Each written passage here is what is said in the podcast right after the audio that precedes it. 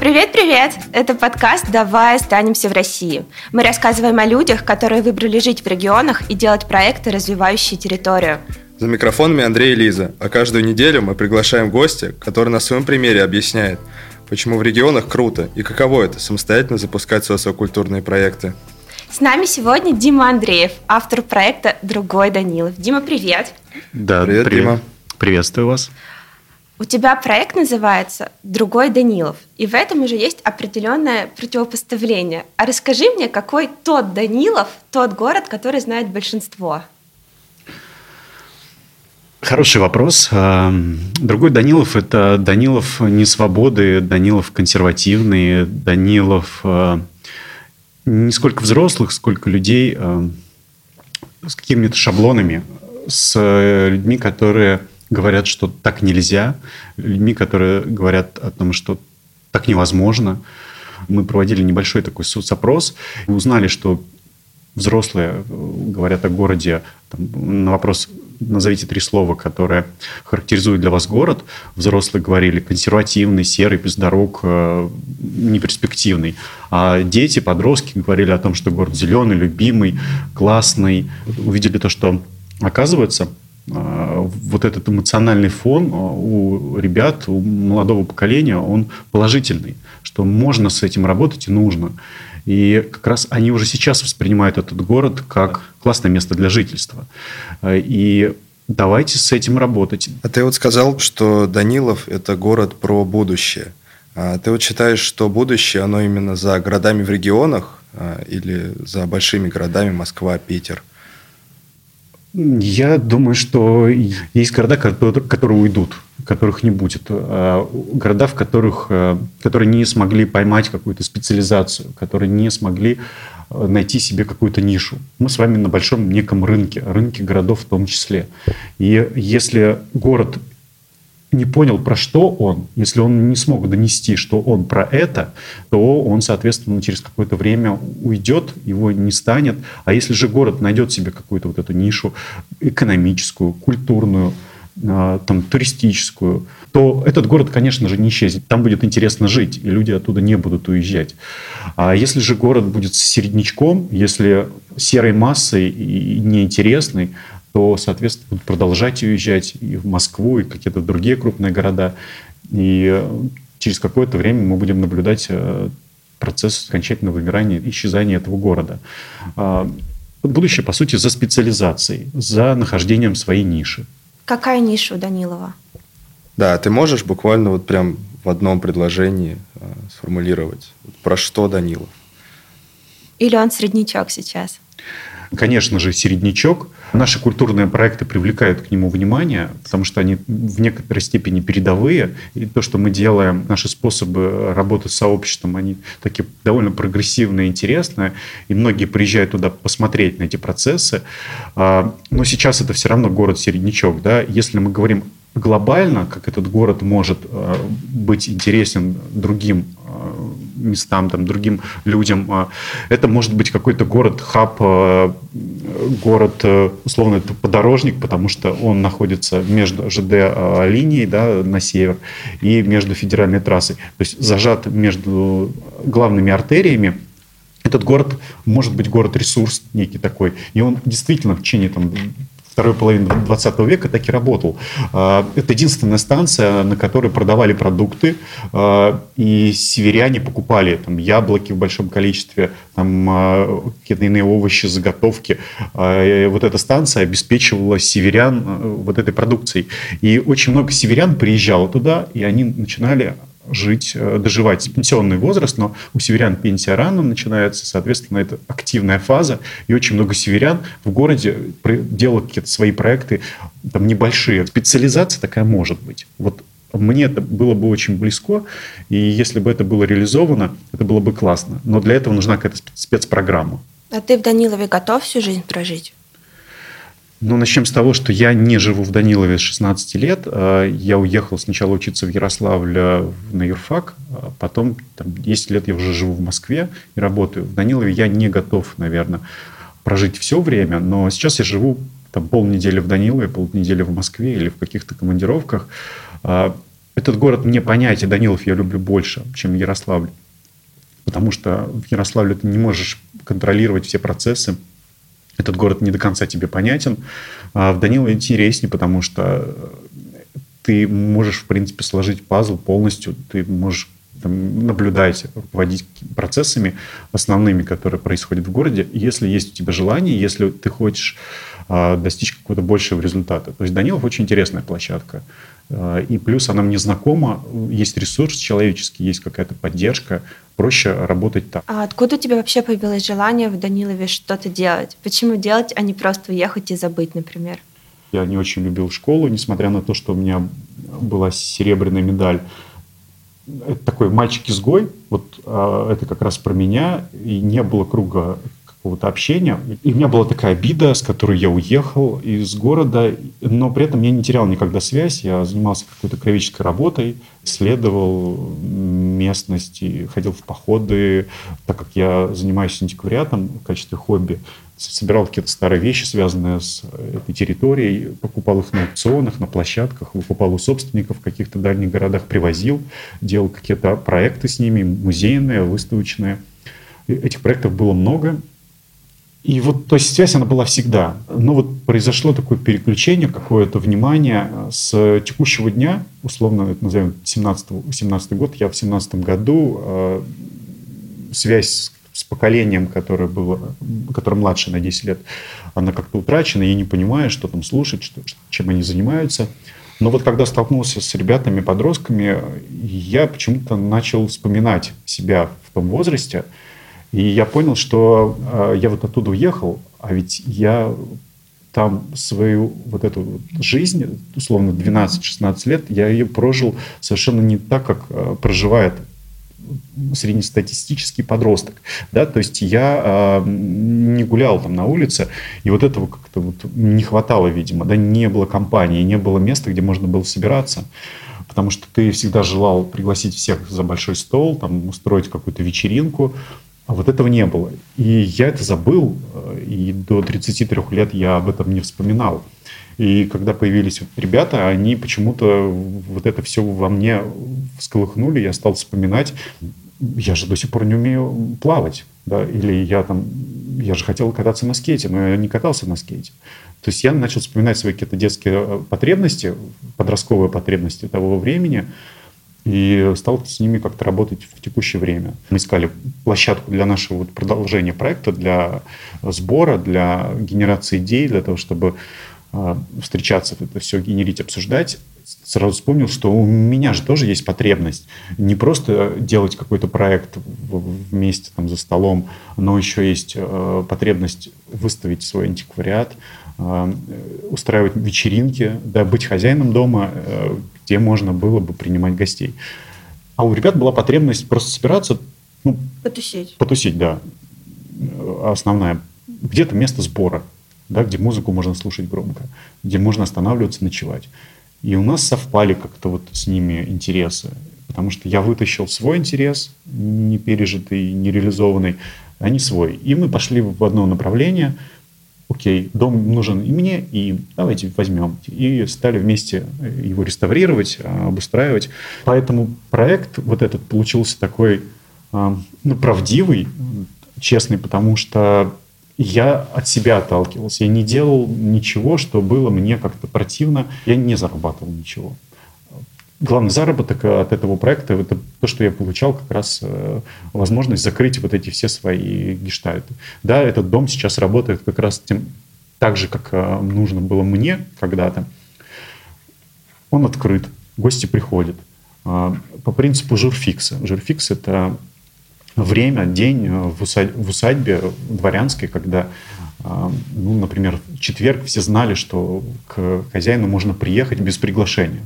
И вот часто приходят без приглашения. Ты сидишь, работаешь, и к тебе из какой-то двери кто-то появляется, и приходит и просит тебя что-то или приносит тебе что-то без предупреждения. И это забавно, это интересно, потому что это не особо принято сейчас.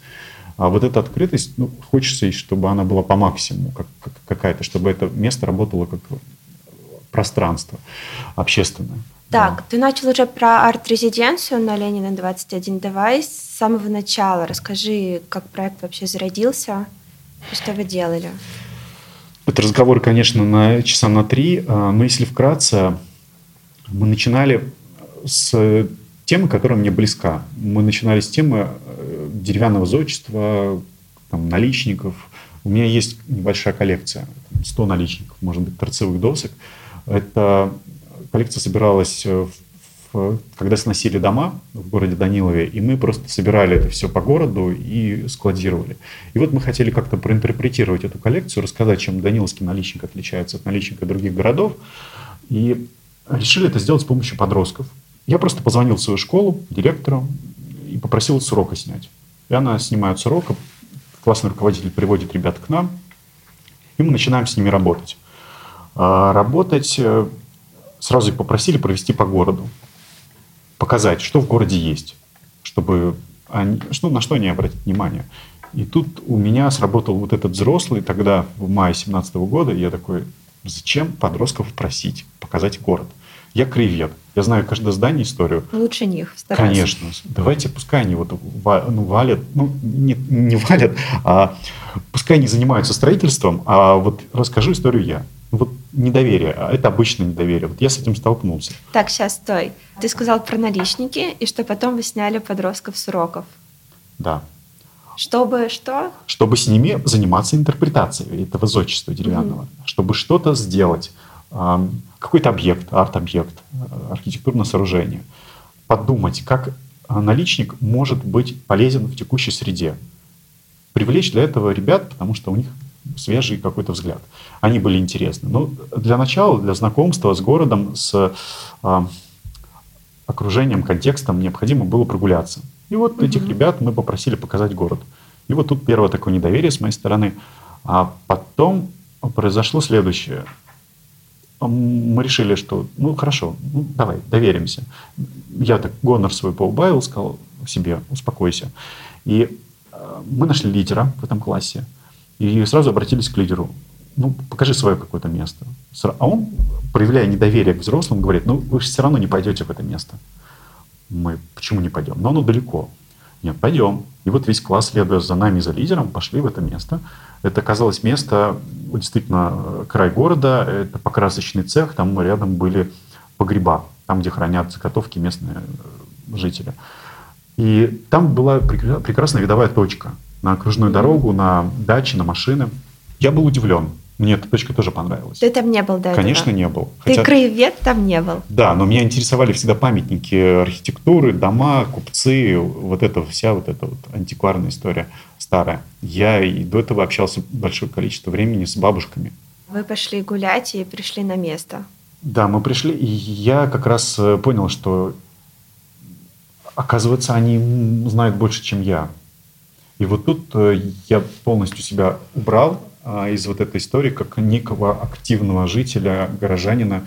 Я стал таким пассивным в момент воркшопа и понял, что мне нужно просто быть административной функцией. Просто максимально связывать детей, подростков с наставниками. Быть человеком, который делает, чтобы было тепло, чтобы было вкусно. Я вот этим стал заниматься. По сути, вот скрыл себя как краеведа, скрыл себя как человека, который может чему-то их научить, и стал просто наблюдателем. Стал смотреть, как наставники работают с ребятами. И стал учиться у тех людей, которые работают с ними, да, работали с этим поколением. Стал понимать, что, оказывается, чтобы подросток раскрылся, нужно очень мало.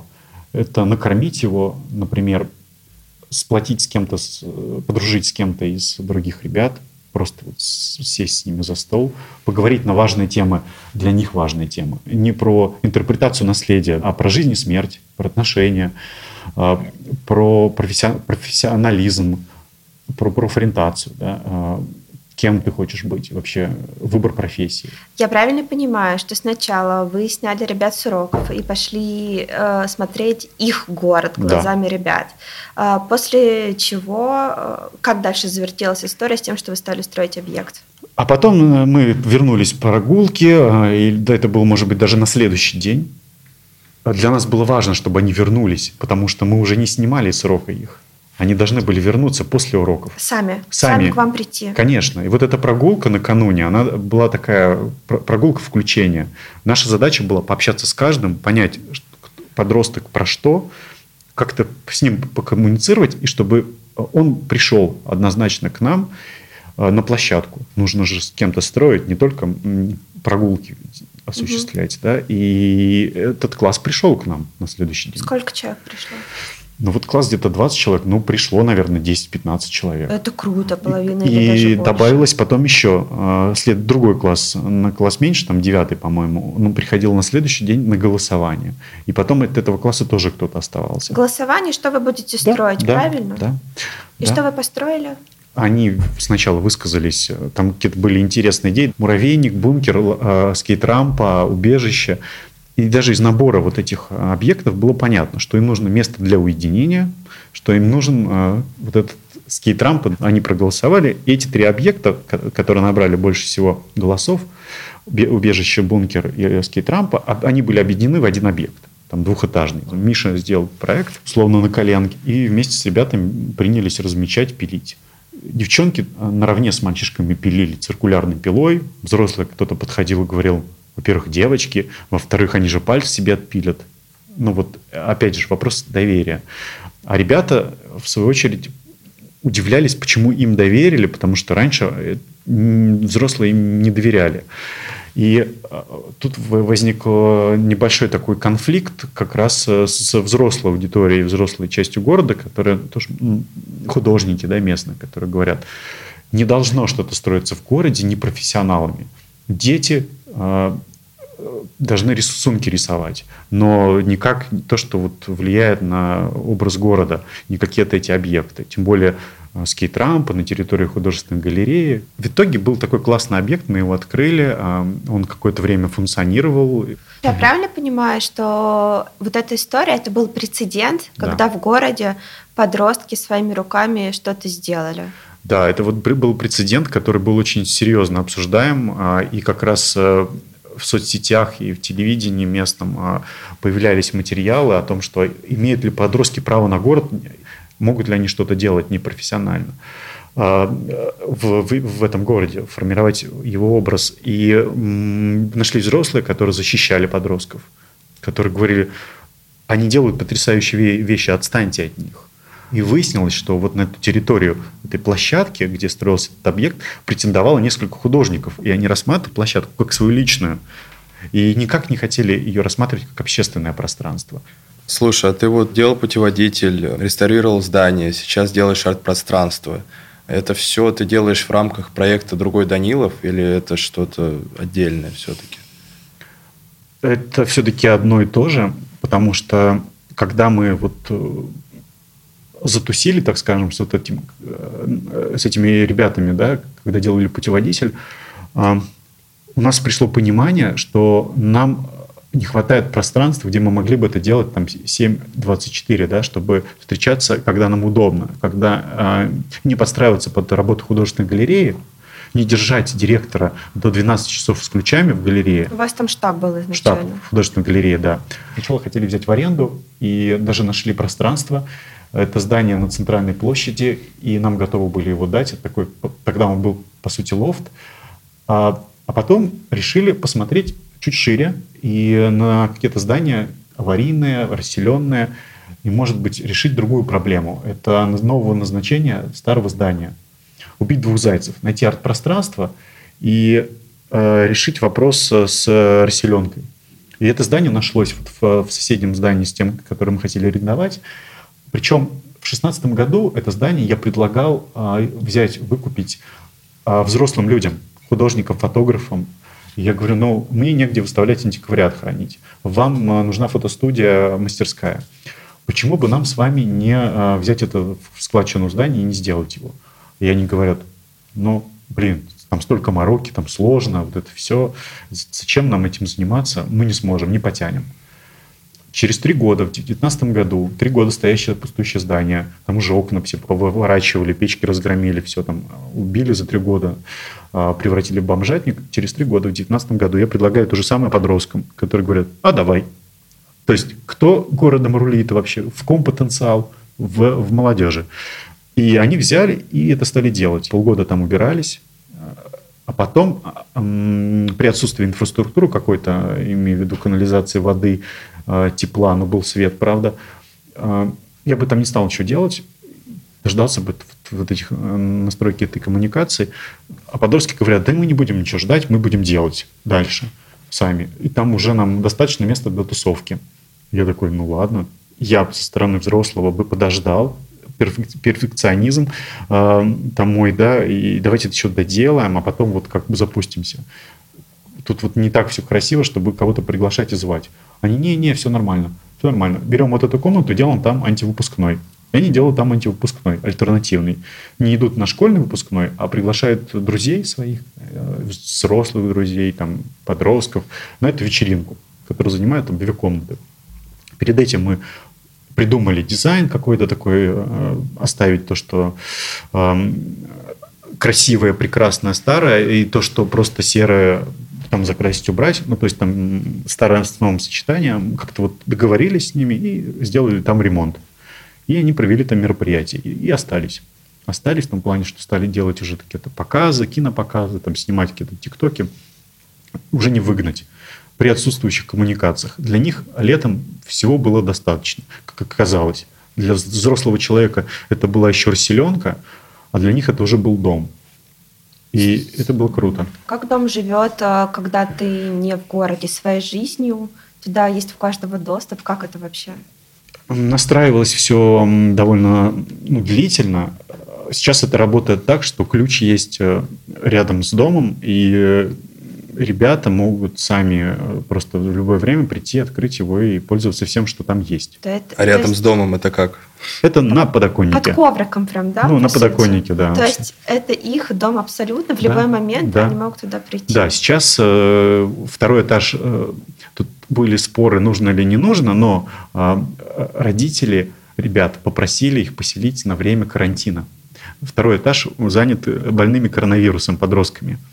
И так как взрослые есть в семьях, там бабушки, дедушки, чтобы не снимать квартиру ребятам, их отселили вот к нам. 2-й этаж занят под больных, но они сейчас там не сильно болеют и параллельно реставрируют окна, делают там ремонт. А 1-й этаж занят вот не больными, они сейчас там тусят, делают там, музыку слушают, пластинки заводят, у них там проигрыватель. Это работает так, да. Меня не уведомляет, что мы пришли, нет. Потому что они знают, где ключ. Ключей несколько, но вот всегда есть в доступе ключ, и ты можешь просто прийти и ночевать. Я сам переехал в этот дом в июне месяце, и это ускорило как-то ремонт, сразу появился туалет, нужно было быстро ввести. Ввели, подраскачались, потому что нужно было жить, мыться где-то теплой водой, вот это все. И появилось, ты можешь жить. И приезжают уже гости, остаются. С комнатами сложнее, их много, но они в таком состоянии еще не совсем готовы. Но тем не менее, всех не напрягает, все живут. Вам администрация как-то помогала? Вы за этот дом платите, вы его выкупили? Как это происходит? Мы начали, когда работать с этим домом, его закрыли, законсервировали, начали работать с мусором. Он был еще не наш. А через какое-то время я его выкупил на аукционе. Он 3 года никому не был нужен, цена там опустилась значительно, дом памятником является. Это сложности представляет определенные для тех, кто хотел бы им владеть. Но так как я работал с памятниками и знаю, в принципе, порядок, что можно, а что нельзя делать, мы делаем только то, что можно. То есть никакие вмешательства в структуру здания нами не осуществляются. То есть покраска исключительно, вообще практически ничего нового, такого существенного вкрапления никаких нет. Сейчас этот дом, получается, наш, да, и мы можем им полностью распоряжаться, как мы хотим. И забавно, что очень интересно, как менялось мнение горожан. Если на антивыпускном мы делали выставку, которая называлась «Дом же упадет», это мы собирали цитаты людей, когда они проходили мимо и кидали нам какие-то фразы. Там прикольные всякие. Зачем вы занимаетесь фигней? Там он же развалится. Этот дом оккупировали малолетки. Вот типа такого. И мы сделали выставку фотографий там, с этими подписями, цитатами. И нас били окна. А потом произошел слом, и горожане стали воспринимать этот дом не как расселенку.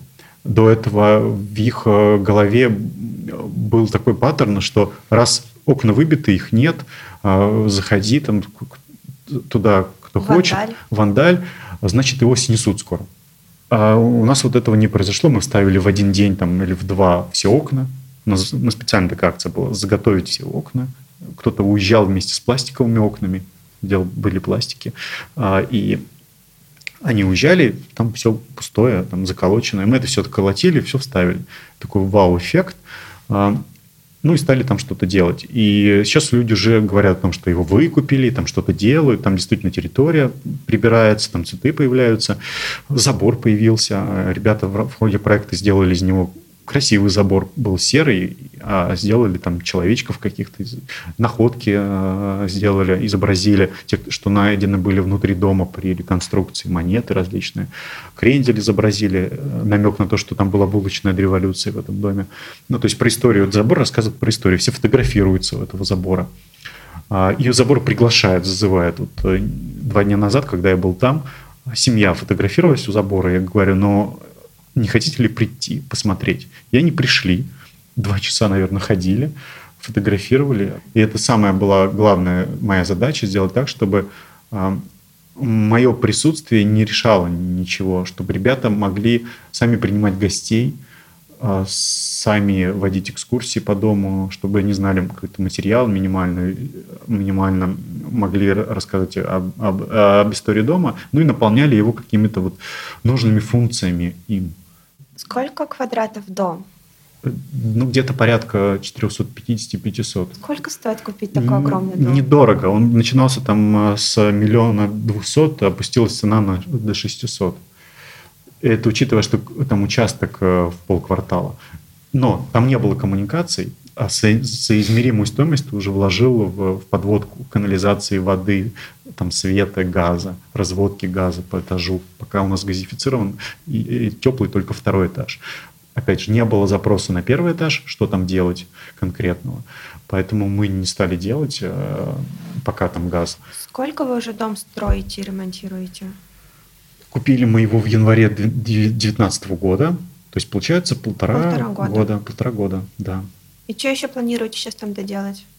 Сейчас там доделываются окна на кухне, но мы их капитально делаем, там покрываем маслом с одной стороны, краской с другой. Выбирали цвет, подбирали подоконники, реставрировали, нашли там монет кучу под ними. Ну, то есть занимаемся окнами, новым альтернативным пространством. У нас вот есть пространство по фасаду, и мы хотим сделать его еще на кухне. Кухня нужна. Сделали туалет, следующий этап – это кухня. Ты как-то краудфандишь деньги, вам можно чем-то помочь? Это нам предлагали деньги, предлагают. Нужно понять просто для чего. То, что мы сейчас делаем, это не требует каких-то глобальных затрат материальных.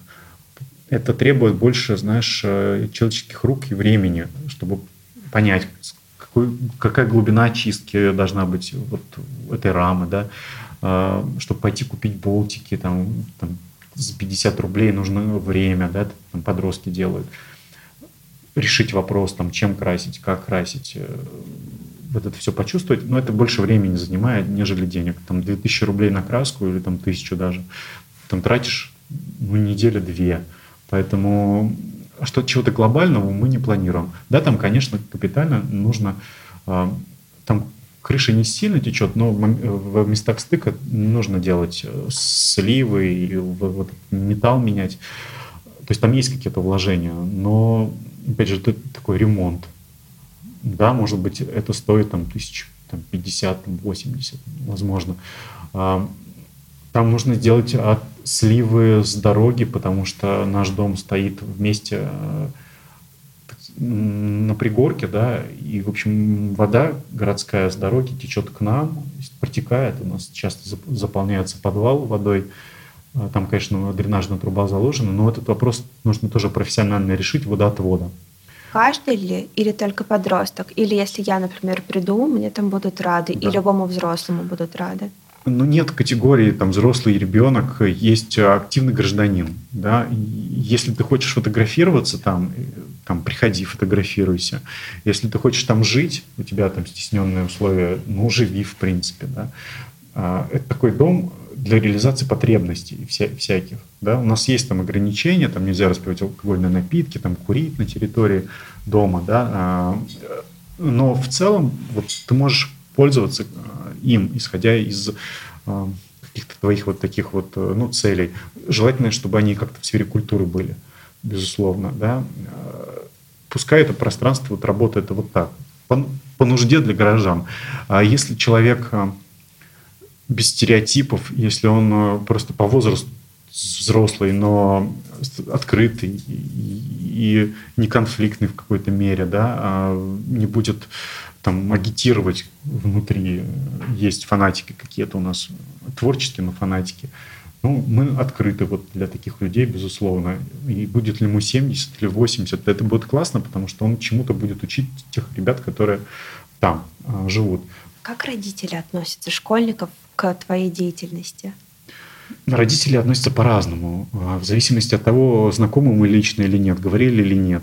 Опять же, открытость. Некоторые родители, кто меня знают, там папа и мама одного ребенка. Мама за, потому что она знакома и вовлечена. Папа против, не готов прийти в этот дом. Для него это аварийный, я не пойду. Но почему ты делаешь там больше, чем у меня? Почему ты берешь бензин там и планируешь косить там в доме на Ленина? Ты никогда не задавался вопросом, пап, дай мне газонокосилку, я покошусь у тебя, у себя, у нас. А мама видит, что там, в принципе, начинание адекватно, и почему бы нет, почему бы не присутствовать. То есть даже в рамках одной семьи разные отношения. Да, кто-то считает сектой, потому что ребенка дома нет. Их раньше устраивало то, что он под надзором лежит на диване с телефоном и играет там в PlayStation.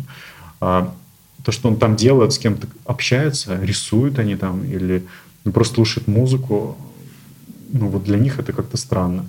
Или почему-то ребенок стал ходить зелеными волосами, а потому что он поддержку нашел среди сверстников. Раньше он был один, и идти на конфликт с родителем ему было сложно, потому что не было поддержки.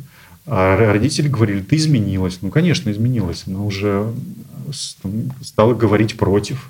Некоторые дети забивают и говорят, так, не вмешивайтесь. Я вот куда хожу вот в этот дом, я и буду ходить. А вы не беспокойтесь. И да, там ревность у родителей присутствует, конечно. Может быть, ко мне, к этому дому. Но я по максимуму стараюсь уходить,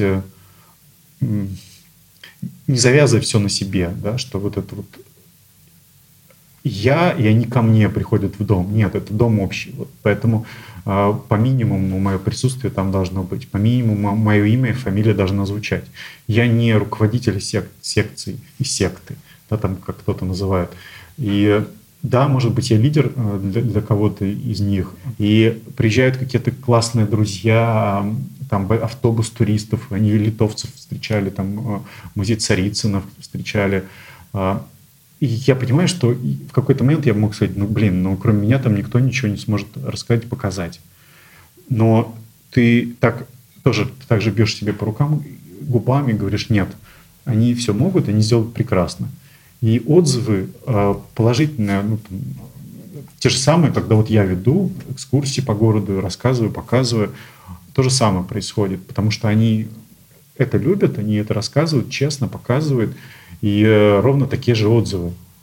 И это прикольно, что тебе наконец-то удалось подменить себя вот этой группой ребят. Едут уже не на меня, а смотреть на группу детей. Потому что если 2 года назад ехали на условно-городского сумасшедшего Диму Андреева, который владеет коллекцией этого. Давайте послушаем его, как он этим занимается, как к этому пришел. То теперь, по сути, в этой студии должны сидеть ребята, которые должны рассказать, а что происходит и как. Кто-то из них не хочет уезжать оттуда, только потому, что у них складывается ощущение, что именно в этом месте происходит самое важное. И сказать честно, я это всегда транслирую, что самое важное действительно возникает там, потому что в силу своей активности, моей и их, мы аккумулируем очень много всяких интересных идей, которые интересны другим, поэтому люди приезжают посмотреть. И ты можешь встретиться там с человеком, с которым ты здесь не встретишься в силу занятости, а туда он специально к тебе приедет. Там ребята из фонда VC, например, да, фонда современного искусства, да, или там Google FM и там батенька, да вы Трансформер, да, там, ну вот, к примеру, какой еще малый город, приезжают и общаются на равных, да, с ними. И они это принимают, осознают и ценят. И боятся это потерять. Когда меня спрашивали, а ты не боишься, что они уедут из города, вот их вырастил, и они уедут? Я говорю, нет, это отлично, если они уедут оттуда. Они уедут, но главное, чтобы они приехали. И ментально не рвали связь, чтобы было бы интересно им, как живет город, чем помочь, чтобы они становились суперпрофессионалами и возвращались. Потому что, работая вот в регионе, на маленькой площадке, ты всегда виден. Живя в Москве, ты не виден, и твой проект... он условно растворяется. Твоя выставка, она растворяется, потому что в один день их там 1000. И ребята, слава богу, понимают, что они сами могут генерить проекты, что то, что им не хватает, они сами могут это вот здесь вот делать. И мне кажется, это вот самое интересное, что произошло за это все время, что большинство из них поняли, да, что это можно, чуть меньше поняли, как это можно сделать, за счет чего. Я, опять же, стараюсь их познакомить с разными интересными людьми, чтобы они напрямую общались и знали, у кого что можно спросить. Да, я не могу за руку никого вести. Если у тебя эта идея, доводи ее до конца. Максимум я могу тебе просто дать контакт, свести. Дальше, извините, вы сами проявляете самостоятельность. Это очень круто. Я думаю, пришло время нашей рубрики. Да, да. Мы каждый раз задаем одни и те же вопросы и хотим на них услышать разные ответы. Хорошо. Да, первое. Чем Данилов круче Москвы? Для меня это два города равные по значимости, мне кажется. Но круче тем, что там многие процессы ты можешь наблюдать и рассматривать, и они тебе понятны. Ты можешь прогнозировать людей, происходящее, благоустройство, ты можешь на это влиять. И ты, по сути, можешь создавать себе среду для жизни. Если ты в Москве можешь влиять максимум на свой двор, да, глобально, максимум уровень твой, то, ну, если ты не мэр, да, то в Данилове ты, в принципе, являясь каким-то таким не мэром, но там, краеведом, не знаю, урбанистом, ты можешь влиять на весь город при желании, вот объективно. Город благодаря тебе может, в принципе, очень серьезно весь измениться. Да, дай напутствие тем, кто хочет что-то начать делать в своем городе. Но еще не начал это делать. Легко отвечу. Нужно осмотреться вокруг и найти партнеров. Посмотреть, кто может с тобой это делать, с кем можно объединиться. Найти тех людей, которых ты можешь вдохновить, они вдохновят тебя. То есть, по сути, вот друзей-единомышленников. Причем тут надо отказаться от всех тоже стереотипов и решить, ну, например, да, почему партнером не может быть РПЦ. Ты не обязательно для этого должен быть верующий. Если ты даже ненавидишь РПЦ, ну, посмотри на это с другой стороны, что это прежде всего личность священника, да, священник как учитель. Да, если хороший священник, хороший учитель, но почему их не взять в партнера? Мы не говорим в целом там, не как о подростковом поколении, да, там, да, оно все там фиговое. Мы говорим о личностях. Поэтому смотри очень широко. Это может быть совершенно городской сумасшедший, это может быть твоя мама, там, это может быть действительно какой-то учитель, там, директор, неожиданный человек. Просто тут главное расширить вот эти рамки, кто может быть партнером. Нужно смотреть широко. Находишь партнеров, и дальше вы... думаете, что вам не хватает, что делать. И отказаться от всяких условностей, бояться чего-либо потерять, бояться, что тебя кто-то осудит. То есть сам себя осудишь через какое-то время, что ты ничего не сделал. Класс, спасибо тебе большое. Я надеюсь, что после прослушивания этого подкаста кто-то захочет делать что-то свое. Спасибо тебе. Пожалуйста. Спасибо. Спасибо вам.